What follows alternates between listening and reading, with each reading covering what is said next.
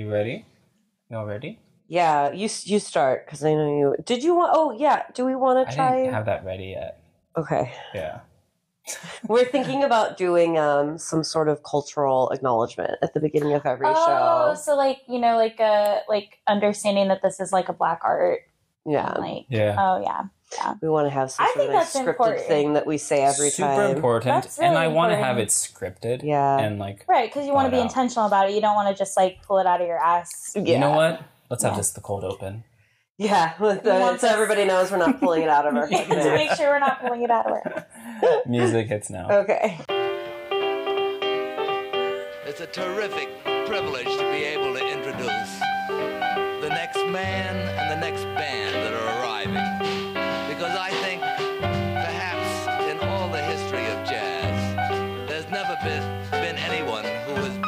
such excitement to music, such complete free-willing improvisation. In fact, I think Hey, Jazz Babies. Welcome to the Jazz Babies podcast. My name is Christopher. My pronouns are he and him. And my name is Lou, and my pronouns are they and them. We're so peaceful and calm tonight. um, we have the pleasure of having this wonderful guest, Lily. How do you say your last name? Cory, C O R Y. Lily Cory. last I'm just used to like I'm just used to like people doing it with the E, and so I just always spell it because like people ask. It's a work thing. I'm sorry, I'm not at work. Yeah, Lily Cory. Welcome to the What podcast. pronouns do you use, Lily? I use she and they pronouns. Yes, Yeah. more theys. Yeah. like they. We love that they them. I've known you as this kind of like really sweet parental character in our community since we started. And I know that you have a long Lindy Hop history. Yeah. I don't know it at all. Where's where does your dance history go from like from your own jazz baby to like jazz parent? I feel like I had like phases of being a jazz baby. So like the first time I ever did anything swing dancing ever, I was in high school. I was a theater nerd. I did musical theater class and they like made us like partner dance to like uh build build trust in one another. But it was a way like to build trust. yeah, it, it was like a really cool way to build trust. But they were like, I don't know, it was like the the theater teacher like turning on like Glenn Miller in the mood. You know, mm-hmm. like the yeah. da da da da da da. I have that album actually. yeah, around here. I mean, it's not it's not a bad album, but like as you get older, you realize there's better jazz. Right. It's um, my dad's. Oh, okay. Yeah. your dad. You should give your dad better jazz. but it makes sense that he had it. Doesn't it make sense that he had it? Because it was like such a widely yeah, everyone I mean it was everywhere pop yeah, music. like literally everybody everybody knows that song. Like it Yeah. shows up freaking everywhere. And actually, that's like my biggest pet peeve watching movies now is like someone will play like Glenn Miller in like Q 1930s, 1940s, Yeah. Glenn Miller, and I'm like, Mhm. oh, there's better jazz. um, real fun at movies. Um, but I started in high school, and then um, I went off to Western Washington University, and I joined the WW Swing Kids. And actually, oh, that is where I met Bailey.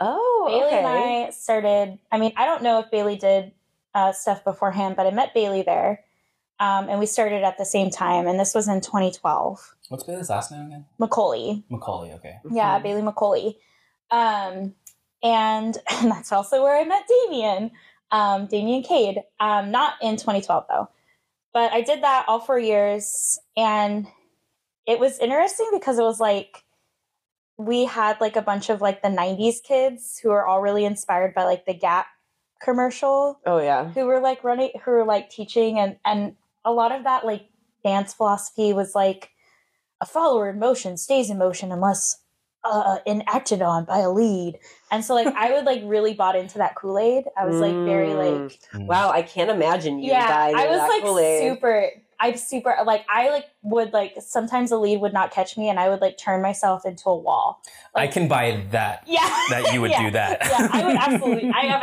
i've absolutely done that um i i kind of i'm a little bit of an ass that way but um so i I would say like so like I had that phase where I was like really just like learning the mechanics and I was very anti Lindy Hop. I was very like pro six count, anti like doing a swing out. Hmm. Like I was terrified of a swing out.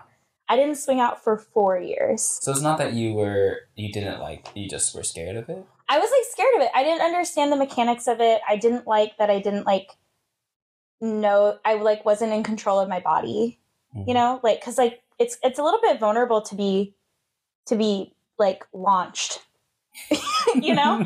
As and I and I was primarily following at the time. Now I dance both roles and I don't give a shit. But like like when I first started I was like I did not like the lack of a, that autonomy. I didn't understand the mechanics of my own body. Mhm. Um, and so I really, uh, so I had that that phase where I was like doing six count. Um, I was only dancing in Bellingham on whatever night Swing Kids was. And then in 2016, 2015, I decided to become an officer in the club. And that's actually where I met um, a dancer who is in the Seattle scene. Her name's Jonna. I'm sorry, their name is Jonna. And Jonna actually taught me my first swing out. So I remember I was like, I was like talking about how I hated this and I, it was a really uncomfortable feeling. And Jonna was like, Well, can I swing you out? And then like we did it. And Jonna was like, just fix this and this. And then suddenly it just like clicked. Mm. Like it just clicked. Like I had the claw thing going on where I like would like grip, Oh yeah, like death grip. your shoulder or arm. Yeah. yeah, yeah. Yeah, like it because I was like, I don't I don't want to lose my you know, like when you're like on a bridge and you're like hmm uh, you like your body just like tenses like that it was just like instinctual so i fixed that and then i also like i and thankfully also at the same time like ben white and ariel go were coming up and like teaching things and they did like a whole like triple step workshop with bellingham people and the triple step workshops like saved my dancing because like you figured out how to do triples in any direction and you can swing out What Yeah. year is this? this is so this is 2015, 2016. Yeah. Wait, so you're three years of Yeah. just pass bys, Yeah. tuck turns, Tuck turns. not a circle in sight, Not a a circle in sight. circle. Whoa. Just a lot of and then rock step. Uh, Yeah. and then rock step. Yeah. Was everybody that way, or or was it like, hey, when you dance with Lily, Yeah. No swing yeah, no swing outs. no, it was funny because like I would ap- actively say like no swing outs. Um, which you know, hey, good on me for practicing consent. But like, thousand percent. um, but like, and actually, I I feel like because I had that experience, I'm also very conscientious of that when I like now dance with like newer dancers because like Did you say Go? I missed, I it was missed 20, 2015 2016 Got so those were that that was the year. And um so then i got more comfortable with swing outs. And around the same time ben white was like hey i i have all these dances down here in seattle and there was like a group of us swing kids it was me bailey uh, marshall gould um, adelaide robin um, i'm trying to think a person named Lauren. It was just like a bunch of us like dance nerds, kind of like how you guys are now. Like it- like a cohort. yeah, like a cohort yeah. of people who would just like go down on like a random ass Tuesday night um, and just like go dance. Mhm. And it was really cool because like we were a college scene, and at the same time there were other college scenes. So we met with UW's the UW swing scene there, and so we'd like go to each other's events, and we also met with Seattle U swing scene. So like we were all like really like just like in our cohorts, but like we were all like one big college conglomerate Nice. glob that was just like really hyped on dancing.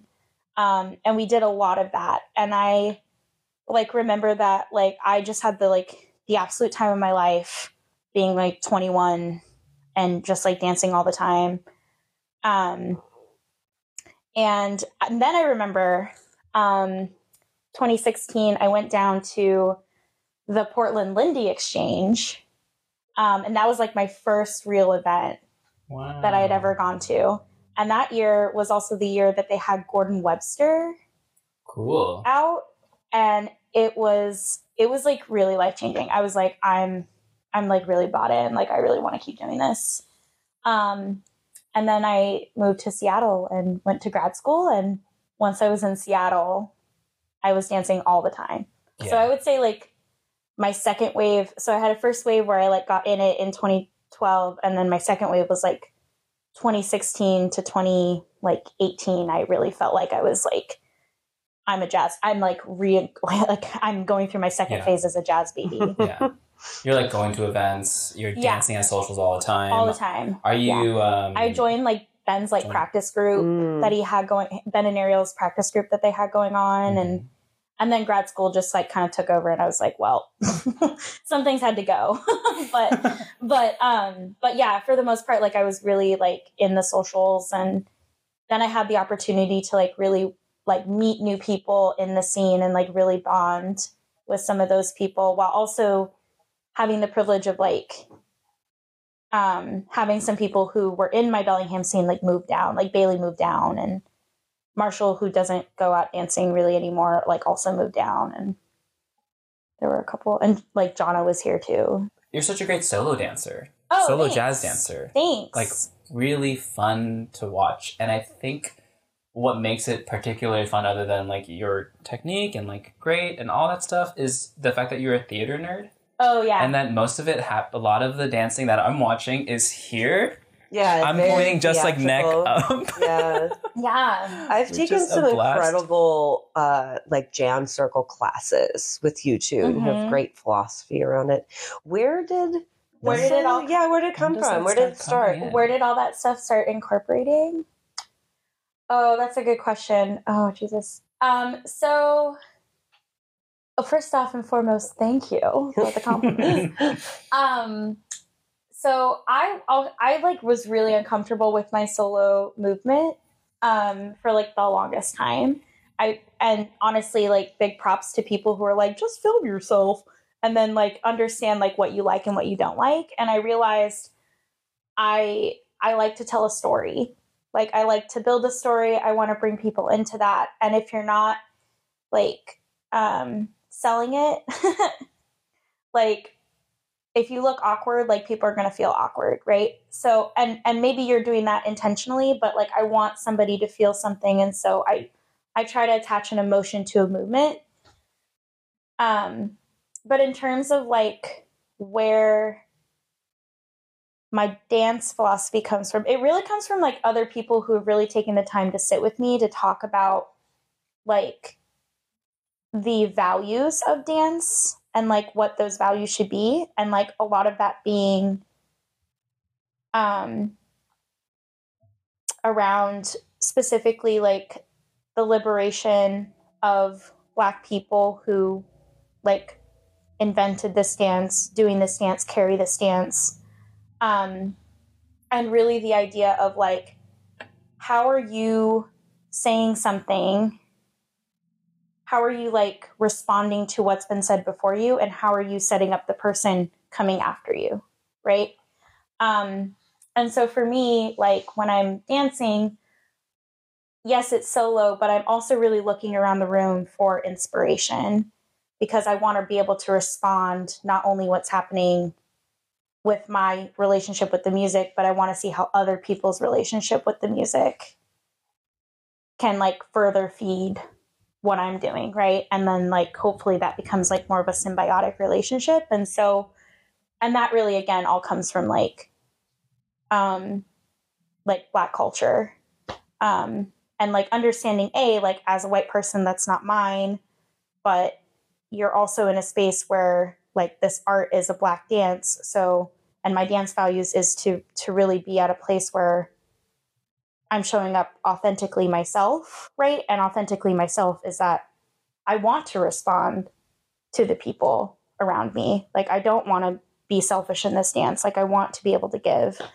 Um, and so I just I, I really feel like that jives for me. Tell me about your dance values.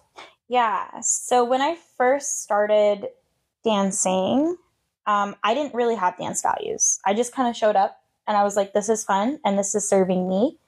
Um, and I was also one of those people that was like really uncomfortable talking about race and racism and acknowledging that this is like a, a black dance. And I am Mhm. a am a white um, like presenting um, woman, right? Um, I am actually queer, but yeah, you know, you, told me. it's, it's okay. I'm a white woman. Um, and and I was really deeply uncomfortable, and I had the I had a lot of the line of like, well, I only like I only relate to this through the um, through the movement, right? Trying to like sanitize my own like discomfort, but also like trying to like make it trying to be conflict avoidant, if you would. And um and then I, you know, and then frankly, I um I got educated. Um I like I said, I'm a social worker, and so I started really like thinking a lot about um the people um, and then also having to really learn the history of like the way in which um, the United States has systemically harmed Black people, right? Um, and having to like really acknowledge and sit with that history and sit with like my privilege and the privilege I hold in that. And I just kind of felt like it felt, it just continued to feel more um, inauthentic for me to be in a in a black uh, art form and not acknowledge where it came from but also like to not to like not acknowledge the the oppression that black people feel but also the resilience and the art and the joy and all of the really wonderful things that that come from that culture and that community and so for me, like now I'm in a space in my dancing where it's like if if we're not acknowledging black people, if we're not acknowledging like the full spectrum of like what black people have had to go through, um, then we shouldn't be appreciating black art. Like we should not be doing this this dance which is black, right? So um and and so for me my dance philosophy has really kind of taken from the values of that. And you know there's a lot of emphasis on community. Um, you know how am i decentering myself and how am i centering those around me? How am i making sure that that people i am with and my partner that i'm dancing with is feeling seen? Um, how is there a call and response um, how am i making sure that i'm not like putting on like how I'm not wearing someone else's authenticity, I'm wearing my own. So the inspiration that I'm drawing from is like it comes from like my experiences, but like I'm not trying to copy somebody, right? Like I'm trying to add to the conversation. And then finally like how am I how am I understanding the music, right? Like how am I allowing kind of the polyrhythms to throw to like flow, right? Um and so that has kind of been like my journey to come to this to this to this dance to my dance values mm. right like really having to like look internally to be like okay like you have to really sit with the larger mm-hmm. culture to be able to really be able to feel like you can actually do this dance does that influence uh like i mean you just you did um you just said uh you don't give a sh- you lead now you lead and follow and you don't give a shit. Yeah. I'm sure you have lots of fo- thoughts on lead and follow dynamics. Oh, I have so many thoughts on lead and following. I'm like, and anyone who's met you and talked to you like more than three or two or three times, we're like, oh, I know Lily has some thoughts. That's what I think. That's when I met when I met you. I was like, oh, I think this person thinks. This person, this person has, has fucking thoughts, and like we'll tell you them. Yeah. So again, my values really come from a place of call and response. I think with that, um, I think when I first started dancing, I started off as a primary follow, right? Um, and I was just kind of told to follow. Like classes were, that were being taught were very like lead centric, like. And then I started thinking about it and like the comparison is like if you're just being kind of talked at, right? Like there isn't like a back and forth, mm-hmm. right? The way that we teach, you're just like one side is just talking the whole time, right? Lily is putting up her hand right now Yeah, and doing yeah, the like doing a hand little hand puppet, thing. right? Yeah, and there's only one hand. And there's only one hand, and there should be two. before there was two, Yeah. and they're should be talking two, back and right? forth. now to Lily each and other. Right. Lou both have their hands up. Both hands. Like two show. crabs. Little, little crab hands. Yeah. but like but like i really do like i do think that in order to to live the value of call and response you have to be able to respond right and you also have to be able to call back Yeah. to the other person so for just saying like if i have if i'm doing like like a pass by and i'm just saying just follow that like you're you're you're robbing the person the opportunity to be able to call back and respond right and so for me um i'm really keen on you know how are you allowing yourself to really like listen to what your partner is trying to say res- like say yes i see you it's like yes anding your partner Mhm. right a Mhm. lot of the time and i think that it's it's really hard to kind of manufacture that in a class setting um, and so i think that you really have to kind of almost do communication like like techniques. Yeah, you have to do like Like, theater you exercises do, like, and stuff. theater exercises and stuff to like get people to a place where they're willing to like pause themselves um, and that's the number one thing that i see a lot i think a lot about i don't know if you guys watch the tv program Ry- rhythm and flow No. have you ever seen I that did watch Rhythm and Flow, Okay. all of it. Okay Flow. it's so good oh my gosh it's it's a it's like a rap competition oh, like fun. cardi b's on it it's great Yeah, Chance, Ti. yeah yeah It's- and they they brought on um king los who is a rap like a rap coach if you would and he was and he like came up to them and he was like who are the two most influential rappers that you all know and they were like biggie and Pac and he was like what what about biggie and Pac and everyone was like flow and he was like pause Whoa. they know how to pause Mm. because when you have pause, you have cadence, and when you have cadence, you have rhythm.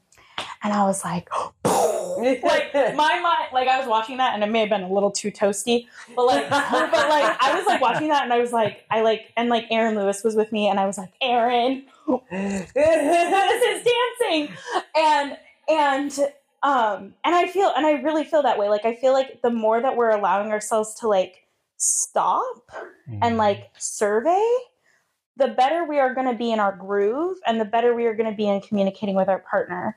Like leads don't feel like you have to do one thing after another, after another, after Mhm. another. You can take some time to chill in a movement Mm, and like be really open to receiving what your partner has to say. mm. And follows, you can really you can really start some shit. Like you can really do some shit. Like if I don't always do the turn the way my lead asked me to do it Mhm. and I'm and I've been told that's wrong, but I'm also like, is it? Yeah, assert yourself. Is you it- can do whatever you Is it want. wrong? Is it? It's not wrong. Is it? I'm just saying, you know. You want to talk about monkeys? I want to talk about baboons. Like it's Yeah. not that Yeah. wrong. It's dancing. it's dancing. yeah, Mhm. yeah. It's pause. It's pause. Cadence. It's cadence. It's groove. groove. Yeah, and I think at the end of the day, as long as we're grooving, like for me, as long as you're on beat, I don't really care.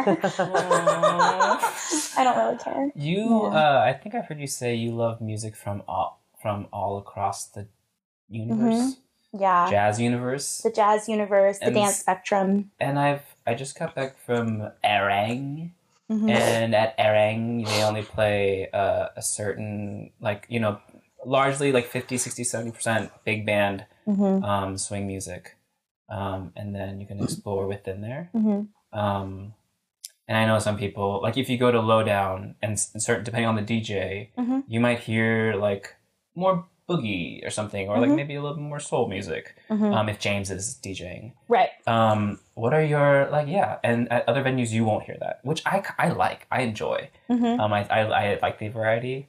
Um, but yeah, also Norma Miller said, Lindy Hop, we dance to big band swing music. Mhm. Um, thoughts? There's no question there. Yeah, I mean, I just think it's a it's a a generational difference. Like, you know, Norma is absolutely queen, but she is also she is she is an she is an opinion, right? Mhm. Um, and I value that opinion. I hold that opinion dear. That's a legacy opinion. But I also really think too that there's a lot of value in music that is beyond the 1950s, right? I think that you get a lot of callback to the 50s, especially in soul, especially in funk.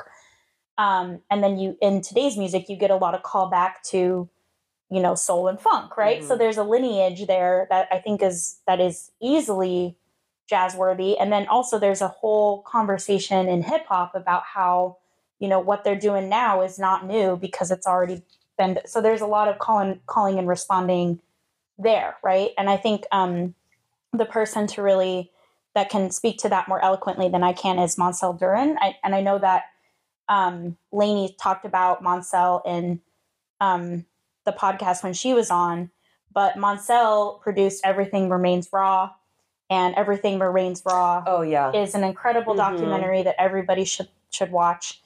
Um, but there's a lot of conversation about that, and I think the thing to also note too is that you know the 1960s like you had it's it's a different era of of protest and movement and for black people right? Like we had gone from jim crow era to to you know war to post war and now we're in the civil rights movement. And like the music was about disruption was about change was about doing some because you know the response to the culture was like fucking change Yeah. like people are dying right? Like and so i think that the music in and of itself looks different but i think the fight is still there. And i think that we need to acknowledge and and hold hold that true. And if you again are doing a black art and if you're only focusing in on black people from the 30s 40s and 50s like you're missing the whole story. And i think a lot of the music that we hear throughout the entire dance spectrum highlights that struggle and highlights that joy and that resilience. And you need to have the whole picture i think Yeah. to be able to There's also something about black culture that it is it's that call and response and it's always that building. Like that Yeah, was something I had this realization when I realized that Yeah. early hip hop was sampling bebop. right And mm-hmm. it's like, oh, it's a direct thread. Like Right. black culture is always just composting itself and growing new, beautiful things. Right. And white culture has a want to preserve. Yeah. Yep, So museumized if you would yeah, so Yeah, it's yeah. just kind of interesting that like this swing communities like right 30s, 40s, 50s, and it's Right. like, well, I mean, I think I think if if your soul is wanting you to move to a beat that maybe be outside of the time frame that we dance to, I think you should dance to it. Like, I- I don't think I think that spiritually dancing is a is a spiritual release, and if your body is moved to do it, you should do it. Um, I do think though, like categorically, should I be Lindy hopping to soul? No, I should be hustling, right? Mhm, mhm, Like I do think that the dance form did change over time mhm. mhm. but like that being said i'm still gonna i'm still gonna move my body to that music yeah. Mhm. right because it, it, there's there's a downbeat that calls me to do that You said that you were uh, uh, uncomfortable with your solo jazz, or like you were Yeah. afraid of it. I'm Yeah. like afraid of looking stupid. Yeah I afraid, I'm afraid of looking stupid amen very often. amen How are we uh, climbing that hill? Yeah. Running up that hill, afraid of looking stupid. oh my god Yeah. uh yeah yeah yeah um yeah i think i just i don't know like i don't know if you're if you feel this way but like when i i just kind of own the fact that there are going to be times where well that that didn't work um and it's it's funny um like it's funny because aaron and i always always say if you can't like if you can't fight it spite it or something like that. So like if you're if you like see something and you're like damn that person can really like move i actually lean into looking. Like my response to that is like i in my body like i can't do this movement.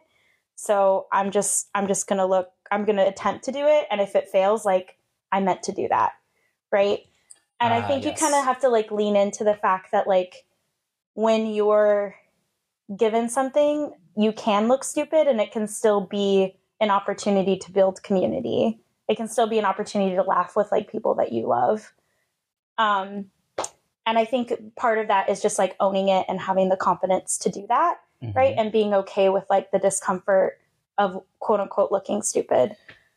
Yeah, and everybody gets it. Yeah. We all know that this is hard, can be hard to do, or we all know that we can feel like we look stupid Yeah. up there. So, like, when I see someone up there and looking stupid, whatever that means, like, I there's no moment in dancing that I have more empathy than Yeah. when I see someone, yeah, Yeah. quote unquote, looking stupid. Right. And I, for me, I just I I kind of love those moments too because I'm just like it's like so human, right? And I think that we're always trying to present like this really polished version, but like that's just not jazz. Like jazz is improvisational, jazz can be all over the place, jazz is polyrhythmic, jazz is Mhm. like calling and responding and nothing about that to me screams like planned purpose perfection, right? Like yes, there's like perfection in what jazz is because jazz is perfect in every way. But like to me, it's like a very human experience to show up as like awkward or like looking stupid or like yourself, you know, because it's a very human experience. Yeah. Yeah. We have such a great like jam circle culture in Seattle. Yeah, we really do. that does not extend. I was all like, Yeah. yeah, jam circles. That's just a part of Lindy Hop. Every social is always going to have a little jam circle. Nope, that's not how it goes. That's Mm. and then when I leave Seattle, I'm out of Seattle. I'm not only like one of the only people solo jazzing to the side, yeah. but I miss it. And it's the thing I miss the most about dancing in Seattle. Why do you think we have it here and it's not part of the wider culture? Yeah, I think that people have like really um like they've really been great caretakers of that culture. Like I think a lot about Joshua. Joshua is a great caretaker of that culture. I think about Elaine. Elaine is a great caretaker of that culture. I think about Levi. Like these are all people who are like join me in this movement, in this rhythm. Like move your body with me. Yeah. And If Levi ever wore a T-shirt, yeah, it would say, "Do you want to trade dates?" Yeah, do you want to Yeah, trade? yeah, yeah, yeah. yeah, yeah, yeah. It's funny because Levi and I, like when I moved to Seattle, Levi also moved to Seattle, so it's been really cool to see like Levi's like dance journey over the last few years too. Hmm. Um, Does he I- wear Levi's? No, That's a Levi opportunity. only wears suits. Yeah. Levi's entire Never entire existence. Seen him wear denim at all. No. Not even a denim No. suit. I saw him wear shorts. Um, well, he'll wear but they were like, the adventure matching. suit. Yeah. They were like yeah, matching short I think it's I shirt think he calls combo. that the adventure suit. Oh, the adventure yes, suit? It's the adventure Yeah. suit. Yeah, You gotta fun get it. fact: Levi actually like uh, made a suit for my partner. Um, Ooh. yeah, yeah, yeah, yeah. And my partner loves that suit. I Loves that bet. suit. I bet that's every really magical every outing clothing. that my partner wears that suit at, they're like, "Thank you, I got a guy." Like, like, um, but yeah, like those are people who like really like care for that culture, and like if you don't have, and it and it can't just be one person, right? Right. um, it has to be like a multitude of people who are who are really caring for that thing otherwise like you feel the if it's just one person then it the burden's put on them. If it's shared it's culture right? Like if it's shared it's community. Hmm um and so like i think that there's like a really strong community of people who really values solo dance. And i also think like we've been more emboldened to ask. Like i think about some of the dances i have where it's like do you want to switch? Do you want to follow? Do you want to lead? Do you want to solo right? Like i'm late i'm kind of given a menu whereas i feel like in other I mean, and let me be clear, I don't really travel that much for dance. Um, but when I have, like, I don't really feel like I'm presented with options like I am in Seattle. Um, and I think that really comes out of a conversation of like understanding that, like, the way that people come to this dance is all valid, right?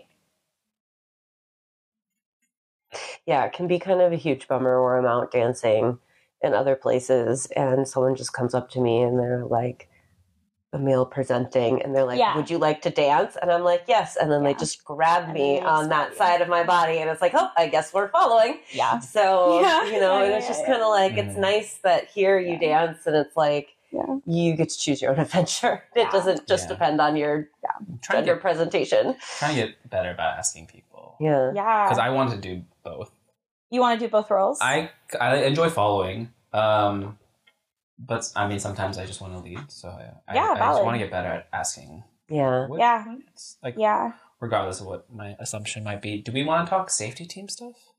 Because I know you worked safety team. In I have worked multiple, safety team. Um, Yeah. At, at different events. Yeah, in a multitude of ways. Yeah. You're Um, a counselor in your professional life.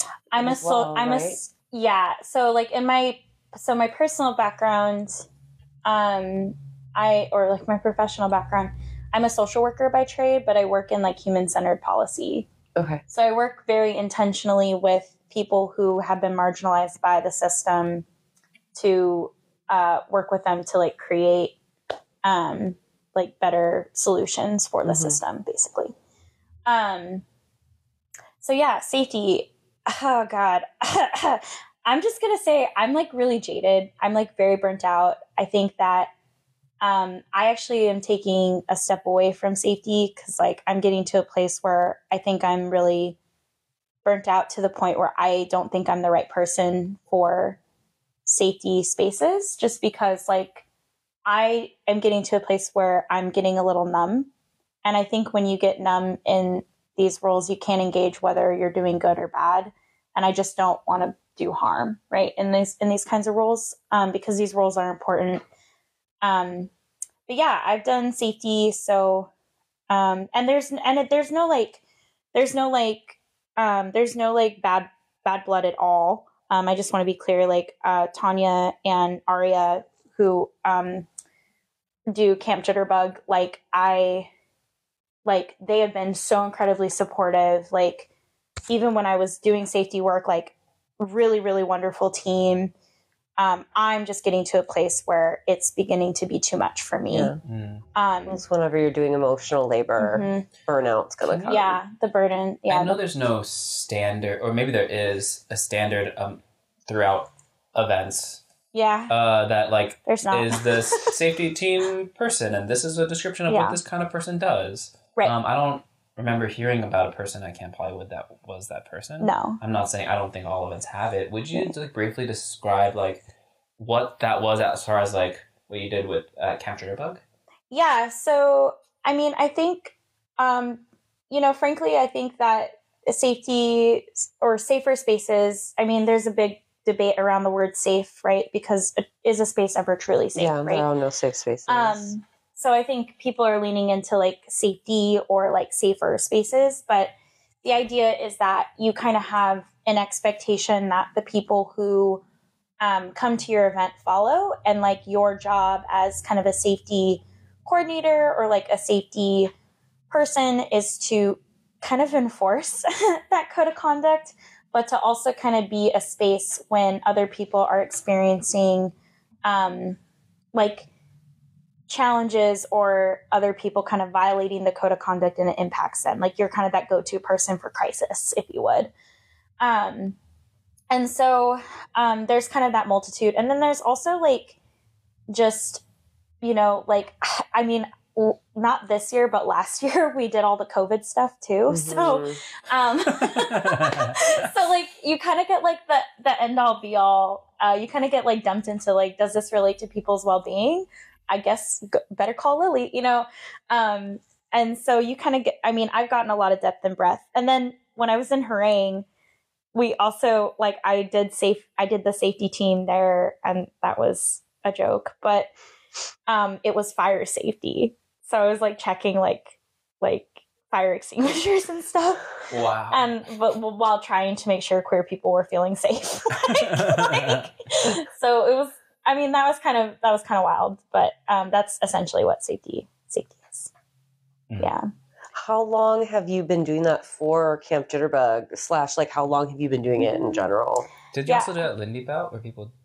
i also a- i also volunteered at lindy bout yeah Mm. i wasn't in charge at lindy bout um, but i did work at lindy bout um, lindy bout was uh, damien was in charge there so you know i i didn't i didn't damien was just like show up and wear this band and i was like great and that's what you want to do for your volunteers like if you're a safety if you're in charge of a safety team, like you want them to be able to kind of like triage whatever is happening, but you also want them to be able to defer because typically the people you put in like safety leadership positions have a little bit more depth to be able to like handle if like an actual crisis is going on. Like you don't want to put your volunteers in that position. Mm-hmm. Um, so Lindy Bat was pretty chill, but um, yeah, like at Jitterbug, there's just like a multitude of things. Like, um, you know, like I was dealing anywhere between, um, you know, like people who have disagreements about how competitions are structured to uh, people who were getting real transphobic about bathroom stuff Mm. to oh no here's a consent violation now i have to kick somebody out or oh no somebody like tested positive for covid and now i got to tell them they can't come to this event or um you know a lot of like um people being impacted by racism.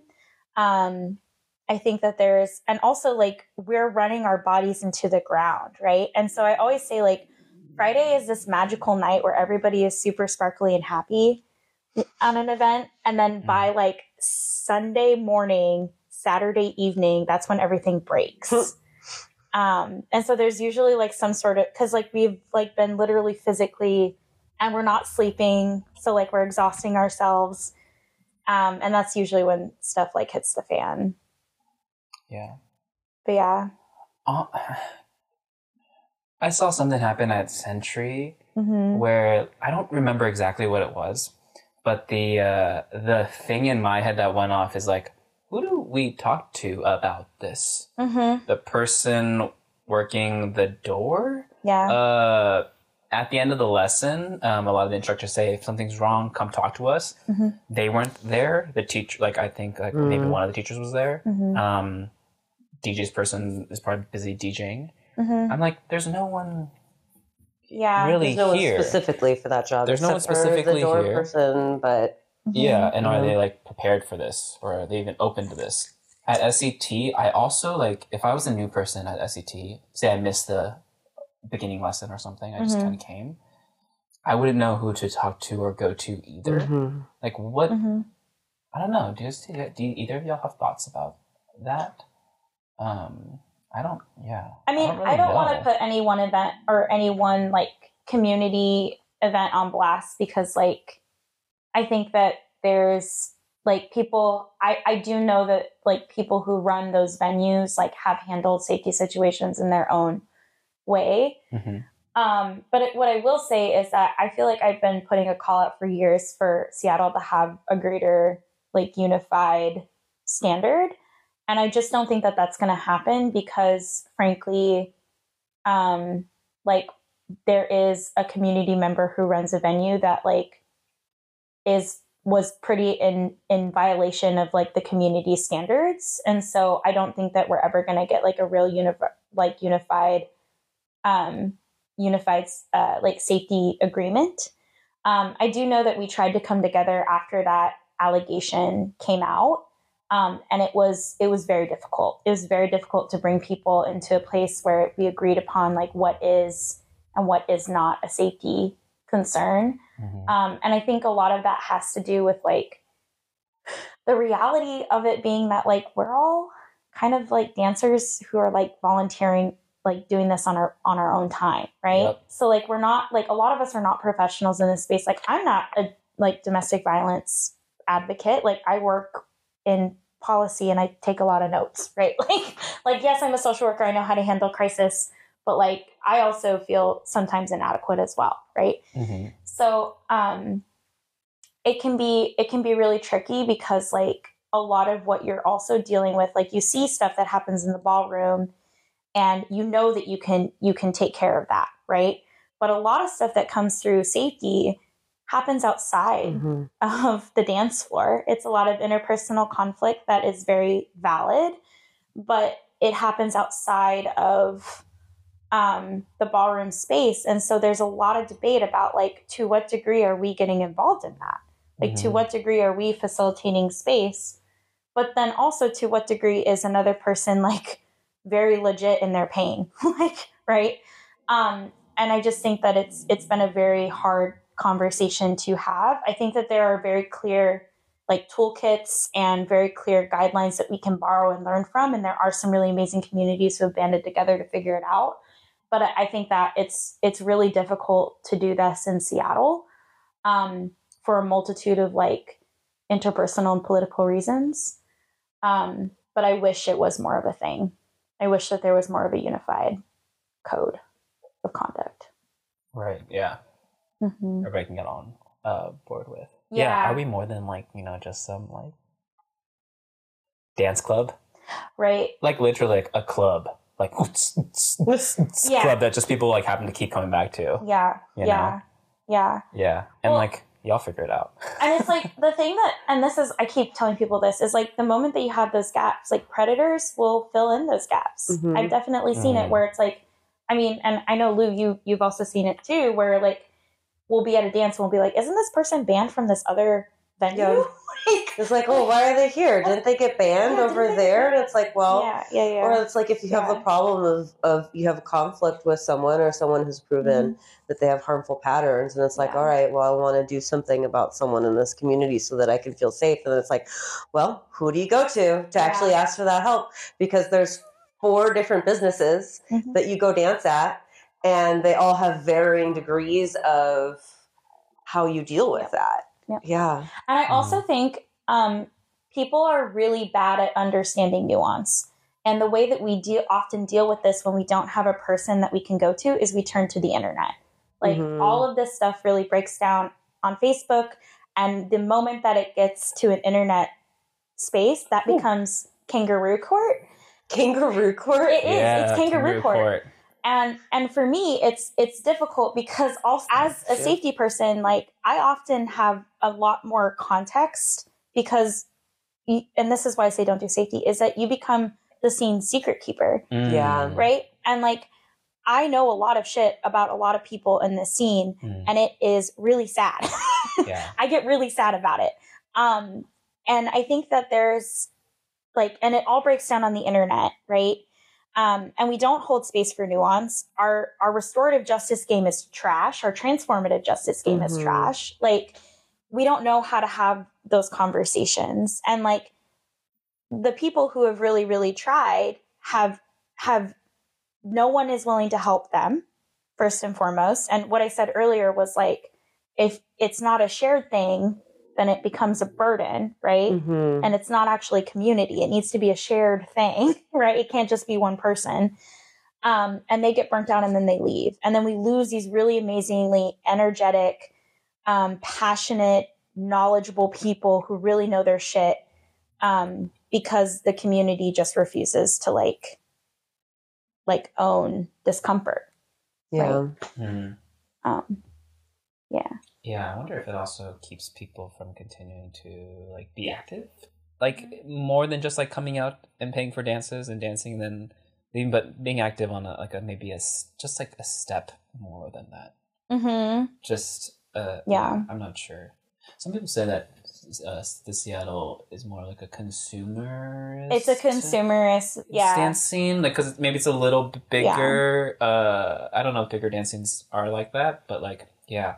Um, and um, I'm also yeah, but I also think like yeah, protect your uh energy levels and like what you're willing your bandwidth.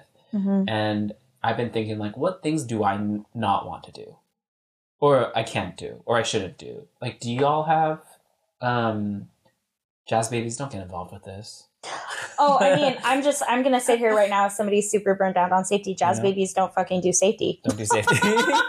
um, Savoy Swing Club, like they're like they just had town hall, and they're like, please join the board, Mhm. and if anybody wants to be president, be president. And like then you, and like you none talk of the to board. some other jazz elders and stuff out there, and they're like, "Don't do it; it'll burn you out. like you won't be." "Don't There are a lot of great dancers who are no longer in our community anymore and stuff like that. Yeah. So I Yeah. think it's like varied, like the reason why people that maybe were on board aren't dancers now. Like there's different reasons, but like again, like I'm I'm just like I'm a bit of an optimist, and I'm a bit of a where I'm like, but if enough people do it, I mean, right, I mean You know? is the You're really valid in saying that though, Chris, because I really do think if there was like a multitude, if like I had four lilies who Mhm. said, We are with you in this safety conversation and we are the council of safety people, I'd be like, Yes, hello, thank you, people. Like, you have a place where you can vent and you can share your frustrations and you can be in community with people. But, like, when it is just one person, like, it's so difficult. And I think that that's what it often Mhm. happens is that like you end up volunteering or stepping up and then you end up being like that one person who's stepping in Mhm. so like I, I do think you're right to be optimistic but i do think because seattle is so consumeristic like it becomes like oh great this one person stepped up so i don't have to Yeah. Right. Yes. and i think that that's not it either and I am very uh like uh I grew up in churches like big Yeah. uh like local communities like my dream is to like come home and see like 20 pairs of shoes outside of my house and then come inside and everybody's here like having like kicking it because that's how I grew up like we would have like church Love it. meetings at home and just like friends over all the time yeah um, so I grew up with that, and then after I kind of I fell away from church, um, I've always like in improv was the same way. Like I've always looked for big fat groups of community that like hang out all the time, and that's why dancing is also very appealing to me. But it Mhm. gets me into like I get trapped in like getting overcommitted and over involved, or like too Mhm. involved on some Mhm. stuff. And I'm just like need to be like a little bit more aware of my Yeah. bandwidth. Mhm. yeah and like Yeah. really feel free to like protect your peace in that too because like it like it like if you love this dance like don't just sprint through it. Like think about it as a marathon. Think about it as like every day you have to show up because like if you do take on too much at once and if you don't take the time to really understand like the dynamics you will get burned because we still have a lot of those problems. Like let me just be real. Like there are still some people who are still very active in the scene who have really really burned and hurt people who are no longer here and because we don't have those same kind of boundaries and guardrails like if you're newer to the scene you don't have that knowledge and you yourself could get burned in that Right. right, It's just the Mhm. same mill. yeah it's the people, same they're mill doing the it's- same yeah thing. they're doing the same thing it's the same behavior and it just anyway Yeah. i'm not i'm not gonna Yeah. spice Yes. I'm not gonna get into Spice. it, but like Yeah. I just I just think that there's like if if I were a jazz baby, I'd be like just take a year to just enjoy dancing and like really like see the lay of the land and understand that this is the kind of community you want to be in, Mhm. right? Yeah. And then allow yourself to to kind of start, you know, volunteering where you feel called, right? hmm Um, just like really take the time to really enjoy drink drink the jazz Kool Aid while you can, and then Yeah. Yeah. you know, And with volunteering and stuff, you can start volunteering with the tiny jobs. You don't need to jump right into the center of an organization just No. because they really need somebody. yeah, yeah. I really love spaces like physically actually like I'm talking about like physical space like at SET Mhm. to get I get to use this space Mhm. and I'm like paying granted but like this space doesn't won't always exist Mhm. or like Right. lowdown like Mhm. this might it's like really we should really really appreciate that it's fucking even here Yeah. like art spaces dance spaces like centuries of beautiful fucking ballroom and it Yeah. might not Yeah. get renewed yeah. you know Right. who knows if that lease gets Right. renewed Right. right I mean, I think the people who run the century are pretty on it. sure Um, but but yeah, like I yeah, I also agree. I think like sometimes I have to check my like bitterness because like also at the end of the day I'm like I have traveled to other places or I have come from places that don't have that and I'm like, "Oh, like we're really lucky here." Mm. Like we are really lucky here and like if we want it to sustain, like we do have to be caretakers of that. Yeah. right? So there is like a little bit of that tension of like, ooh, don't get involved, but also like make sure you clean up after yourself and take care of what you have, right? Fucking right that's what i'm saying Such a balance. you gotta Yeah. do a little Such bit a of balance. both what was uh what was the biggest difference between seattle pre-pan because jazz baby here pre-pan and post-pan Yeah, especially safety Oh, wise man. and stuff. Because yeah, I do feel like we as, as jazz babies have walked into a little bit more of like a safety utopia as far like Yeah. I I see a lot of I get to take up a lot of space as a queer person yeah. in our community, and I don't think that I would have been able to have done that had I started dancing here like five years ago. Um, so pre-pandemic, so I was just like, for me, um, it's really interesting because like I, I when I first moved to Seattle, um, it was it was very um, like there was definitely a cool kids corner, and there was definitely a not cool kids corner. Yeah. Right. Some people say that, and some people say there wasn't that.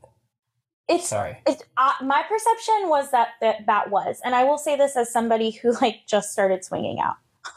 Okay, gotcha. you know, like I had been dancing for a minute, but like I was also just starting to swing out, and it was very clear who wanted to dance with me and who did not want to Yeah. dance with me.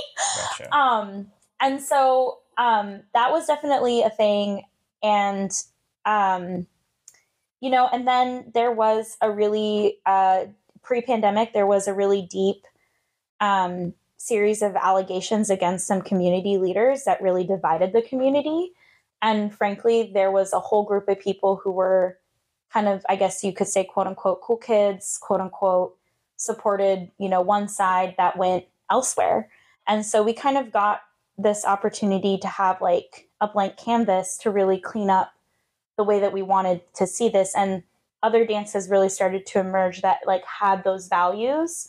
Um, and I think like my generation of dancers really like felt the way that we were treated by the previous and we decided like oh like you know we have to be people that care for other people in this space.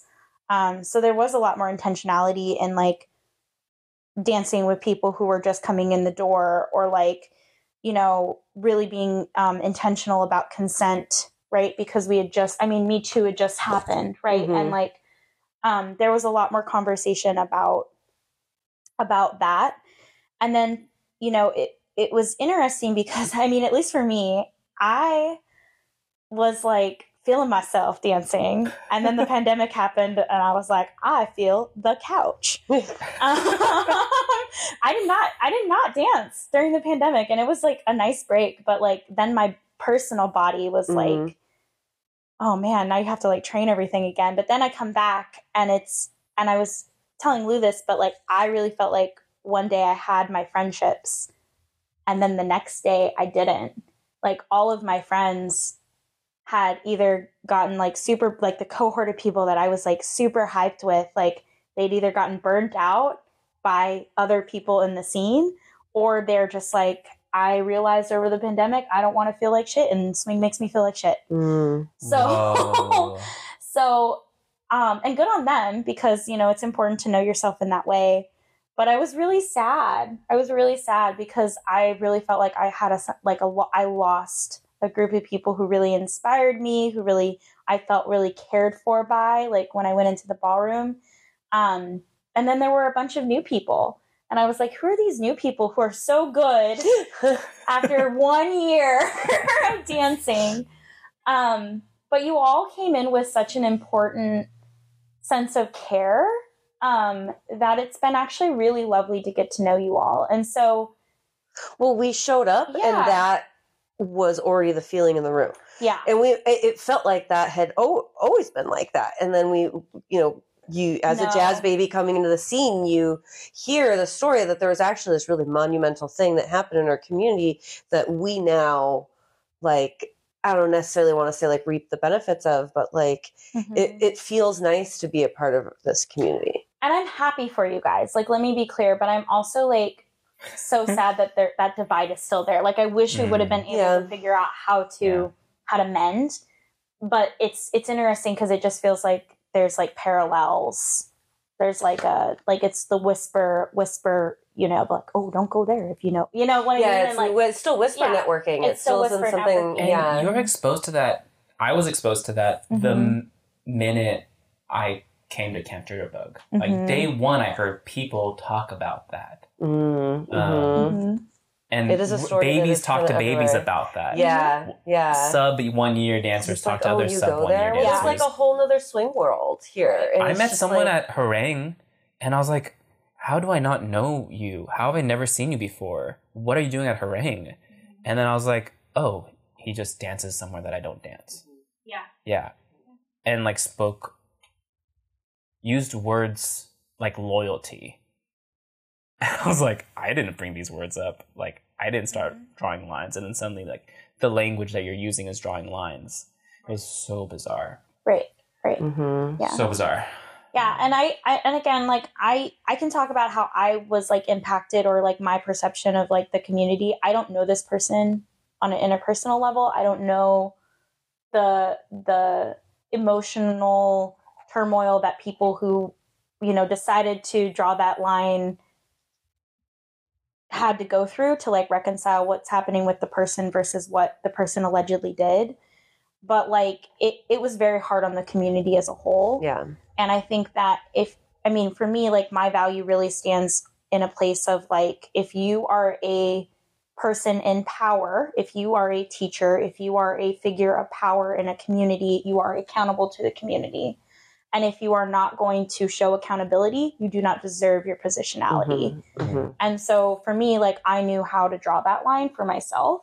Um, and I, but I don't know the, the, the, the mental gymnastics that other people had to do. Mm. Right. Outside of that stuff, were there big differences in Seattle, be pre-pandemic and post-pandemic?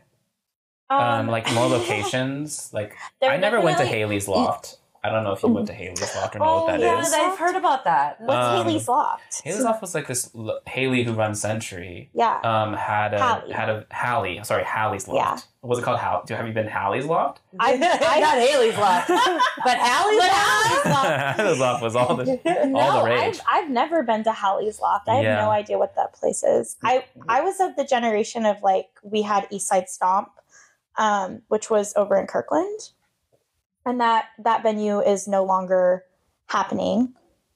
Um, and then we also had Susie Q's. That Susie Q. Yeah, Susie Q's was great. that was the Syncopation Foundation Mm. dance that Amanda Miller like ran. Um and it was like focused on like femmes and jazz. Oh, dope. And so, like, Oh. Like the concept was to really like emphasize solo movement, but also like really like um highlight like the femmes of of jazz and like specifically like also like the matriarchs of jazz, right? Like you think about these really amazing men who are also jazz musicians, but like you don't you don't you don't get their talent without the support systems that their yeah. partners and their Yeah. you know the women in their life, black women, right? Black Mhm. women, um, the the labor that black women did. Mm. Yeah, so that was like the point of that, and that was like such a sweet, unique space. I just remembered that Kyle and Vishal for a minute, like were about to open. They a wanted to start their own on little thing. Thursdays in oh, Seattle. Oh yeah, Thursdays that's right. Seattle. Yeah, wanted they even checked in with like the T Town group to say Yeah. that, that was okay, and like I'm just realizing that if we find a space, like anyone should can do it. You do it. I think I think more people should be looking at Washington Hall. I know that Washington Hall is kind of expensive, but like Washington Hall is historically so important to Seattle jazz. Like Mm. um, if you've ever read the book Jackson Street after after um, after hours, that book is like an entire um, specific uh, telling of Seattle jazz. And Washington Hall um, was actually like historically in the black in like the Central Mhm. District, which is a black neighborhood, right?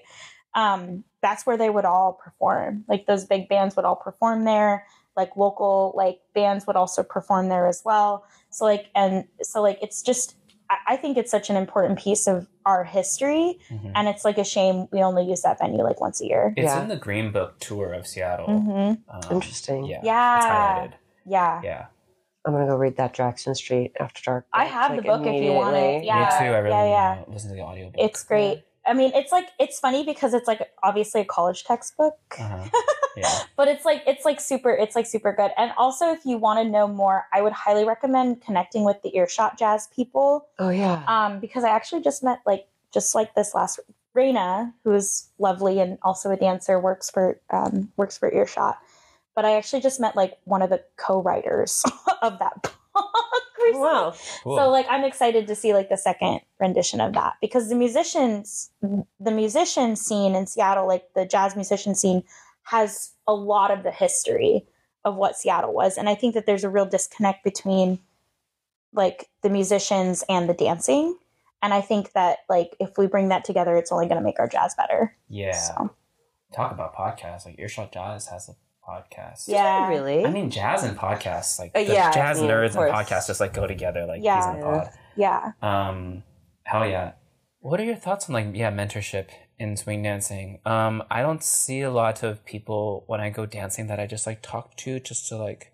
I mean, other than you and um, my dance daddy Francis. Dance daddy. Uh, yeah, those people and like instructors. Um, I guess I do talk to a lot of people. Yeah, you talk to so Chris. You're like named like four people. you talk to more people than I talk to. Yeah, and I get a shit ton of perspectives. yeah, Um, Yeah. and I just want to like highlight the importance of mentorship yeah, and Yeah. uh, a scene elder. yeah. Like, I don't know. There's not a question there. Like these aren't questions. These are just like thoughts that I'm having, um, and that it's so important to have these people around. Yeah. Mhm. But like Yeah. with Pandy, like when I came, like I don't know. I don't know if people are doing. Are people doing it?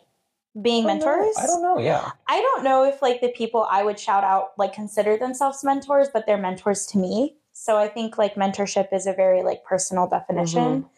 But I will say this, I am going to shout out some people that I love. Um like I I would not be able to swing out without jana right? Like and that took a conversation. Um I would not have been exposed to the depth and breadth of, you know, jazz internet stuff without Aaron. Like um, Aaron has seen me in jazz. Like I grew up hard, and like there was one Lindy bout where there was um, a dance about a motherless child, and we didn't even dance; we just held each other, right? Like Mm. that, that, and that informs my authenticity in my dancing. Like I always want to be vulnerable in that, right? And like props to that person for giving me space to be vulnerable, right? I think about Annalisa. Um, she was the first person to tell me to put my heel down. Um, and I'm like, that had just like completely transformed my dancing because suddenly I had ass and Lindy Hop. You know? like and it was and it was amazing. And I was like, yes, okay, I'm not like a tall, skinny person. Like I am a a shorter, curvier human who has ass. I should be able to use it.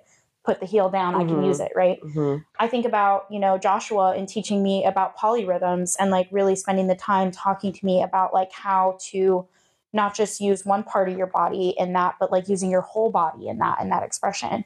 And like I think about Bailey and like allowing myself to be like super weird, right? And like experiment, right? Yeah. I think about like Damien and talking about like tenderness in dancing and connecting with a person and like, you know, really talking about tone and dynamics, right? And like these are all people who I would consider mentors along the way, but like it was it's not just it's not just one person for me. It's it's a it's a it's a it's a group of people who have really given me really beautiful jewels along the way to like get to this place where I'm this dancer today, right? Like I think everybody has some everyone should have somebody that they can look back to and say thank you to. Yeah. Because like that's I feel like that's the Mhm. point of being in community. If you're just doing it by yourself, like why are you with other people? or a cohort of people to go back Yeah. and think and and I can name a bunch of people Yeah. Yeah, it takes a village point. to raise a jazz baby. I- And I oh wish we did God, that it more when it came to competitions too. yeah. I've talked to like two people, Yeah. or listened to someone talk and talked to two people who shouted out a whole t- whole gang of people. Right. Like as soon as like, how do you feel? And they're just like, I'm thankful for this, this, this, this, this, this, this, and all Mm-hmm. these people. And I'm like, holy shit! Like, of course. What's on the horizon for you? What's next? I'm taking a break. End podcast. bum ba bum ba bum ba bum bum. um no actually right now um i was just telling chris this but like i'm actually and you know Lainey has shouted it out before but i'm actually taking classes from javon. Nice. um i am starting my tap journey. I think i'm ready. Wow, um so many like dancers who are like higher level are now going into this tap world. going Thank into you. tap Thank world you. Opening the Pandora box. Yeah. Chris, Thank you. Is, Chris and his tap board. Yeah, like, yeah, me and me my advanced dancership. it came in and he was like cutting the tap thing and it was like getting on me yeah. this is nice. no, no, no. I, re- I really don't care. But um, yeah. So I'm taking classes from Javon. He lives in he lives like 15 minutes away from me. Oh, I was nice. like, what what the heck? Like Dox how? him. Yeah. So I'm gonna go and I'm gonna go tap with him in person. And really, like you know, Lainey reminded me that Javon lived there, but also Damien was really an inspiration to me too because I remember watching Damien's first class, and now he's like every jitterbug like tapping with Javon, and I was like, oh, you know what?